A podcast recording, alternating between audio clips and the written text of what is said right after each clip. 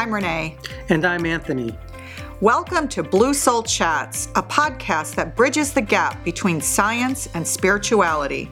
We connect to higher levels of consciousness to bring forth divine energies to teach ancient wisdom and to heal. Your journey to getting connected to your soul and all that is starts here. Now we're going to talk about the soul and its relationship to the energy body. Oftentimes we ask the question what does the soul have to do with the energetic body? How is the soul related to the energetic body? And how do they work together in unison? So, what we're going to do now is that we're going to call through our guides and we're going to have them speak about how the soul itself is an integral part of the energetic body. Okay, great. So this will be a channeled session on the soul and the energy body. So, in order to connect to our higher self, in order to connect to our guides, we have to slow everything down. So, what Anthony does in this process, he goes into an ujjayi breath also sometimes referred to as the ocean breath. And this is often used by yogis, and it just slows the entire body down, the energy body down, the conscious body down. A connection has been made. Always an honor and privilege to be in your presence, Gaia. Thank you for receiving us. We understand why we are here. Yes, we are talking about the soul and its relationship to the energy body. The soul and its relationship to the energy body. Okay, let's speak about that a little bit. First of all, the soul itself is infinite. There is no beginning, there is no end. It is a part of source energy. It is source energy. Do you understand? Do you understand? the energetic body itself is not really infinite, it is a part of something different. When the soul decides to separate from the energetic body, it goes back to source. But we'll speak about where the energetic body goes. So let's talk about slowly or what the relationship is? Well, the soul itself is an infinite amount of frequencies. When it attaches to the energetic body, it not only goes over it, but it goes through it, around it, in it. It becomes part of it. And there is no separation between the soul and the energetic body. They are one. They are one for an experience in this vibration. That's really what their relationship is. They work together all the time, always. They will be together until they decide to separate. So, what's the relationship between the two? So, we had talked about earlier that the soul is made up of three parts. Yes. It's made of the soul itself, it's made of spirit, and it's made of the third component, which is the nous, the Greek word nous, which is sort of the higher mind, if you like, and that's the communication between, between the two. Yes. In essence, we will say that's what it is. So you can give an idea of it a linear perspective of what the soul is. But the soul itself is so much more than just soul, nous, and spirit. But we're going to keep it to those three aspects of what it is.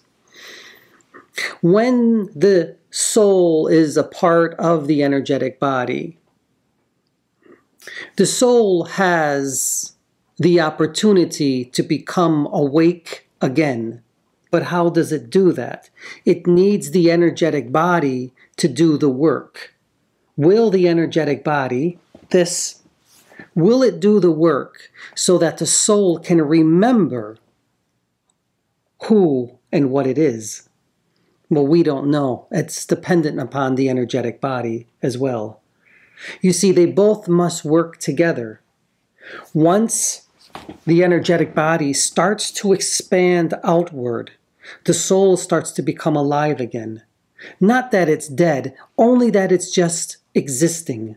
So it's more like it's asleep. In a sense, yes. It's asleep or it's simply just having an experience.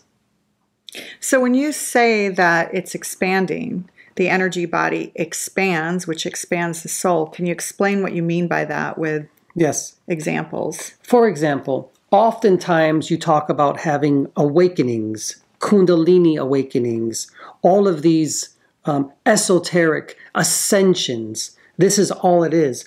You, as the energetic body, are having, all of you are having these experiences. You're feeling something special, something unique, something going on you don't understand. You're starting to understand that you are a part of something greater. That's what's happening. All of the chakras are lighting up again. All of the kundalini is going up and down again. When that happens, it's like sticking a cord into the socket and watching the Christmas tree all light up all at the same time. It almost seems like the Christmas tree just starts to expand. All the lights expand into the universe. That's what you're doing. You're lighting everything up. When that happens, the soul becomes alive. Which like that. Not so much that noise, but that's what it's like. It starts to expand. And when that happens, you start to become a beacon of light for everybody. This is why we said once you become awake, you become awake not only for you, but for the entire universe. Do you understand? So when you say it becomes awake and it becomes enlivened, this is when we are, I guess, in our soul's alignment, right? Our soul's alignment and our soul's purpose, and we're stepping into the purpose that our soul wanted to do on Yes. this earth realm. Now, when we say that it becomes alive, we're only saying that there's only one aspect, one hair of the soul that is becoming alive right now. Because all of the other frequencies are doing other things as well. But this frequency of the part of the soul now, of the energetic body, is starting to become alive. This is why we said what you do here in this vibration is going to affect all of the other hairs or frequencies of your soul. And when you do that, again, you are communicating with the all. Hmm. You see, everything is connected. Isn't that amazing? it's incredible, you know. You have no idea how complex it is and how simple it is all at the same time. So, that is the relationship between the soul and the energetic body. They are always a part of each other, but they do separate. So tell me, uh, you talked about the complexity and it, and also the simplicity. So what is the complex part of it? And then we'll talk about the simplicity. The complex part of it is that oftentimes you see the soul as just a clump of, like Play Doh, clay, but that's not what it is. And that clay becomes something more. It's so much more. As I said, it's only one aspect that's having one experience within this energetic body in this particular vibration at this time. Where are the other infinite amounts of your soul? What are they doing? Well, they're having experiences as well. That's the complexity of it. That is the quantum aspect, the multi-dimensional you that exists. But what is the simplicity of it? The simplicity of it is this you have the ability to change your energetic bodies and enlighten or awaken the soul, this aspect, with just a thought. The I am that I am. It's that simple. Or I am who I am. Yes, that too. So is this the um, is this the chakras that exist beyond the crown chakra as kind of almost that beacon or that portal to these higher realms? I know what you're speaking about. You're wondering about things that you call the stellar gateway chakra. Well, that's true. There is a stellar gateway chakra that lies outside of your soul itself that connects you directly to source energy. It's like what you call a silver cord that's connected all the mm-hmm. time. It's always there. But there are other chakras as well, other beams, other circles, other discs that lead up there as well. Some of you know who, what they are, others don't, but that's okay. Hmm. But it is nothing more than you might think of a cord with beams of light around it. And you can call them chakras or whatever you want to call them, but there are many as well.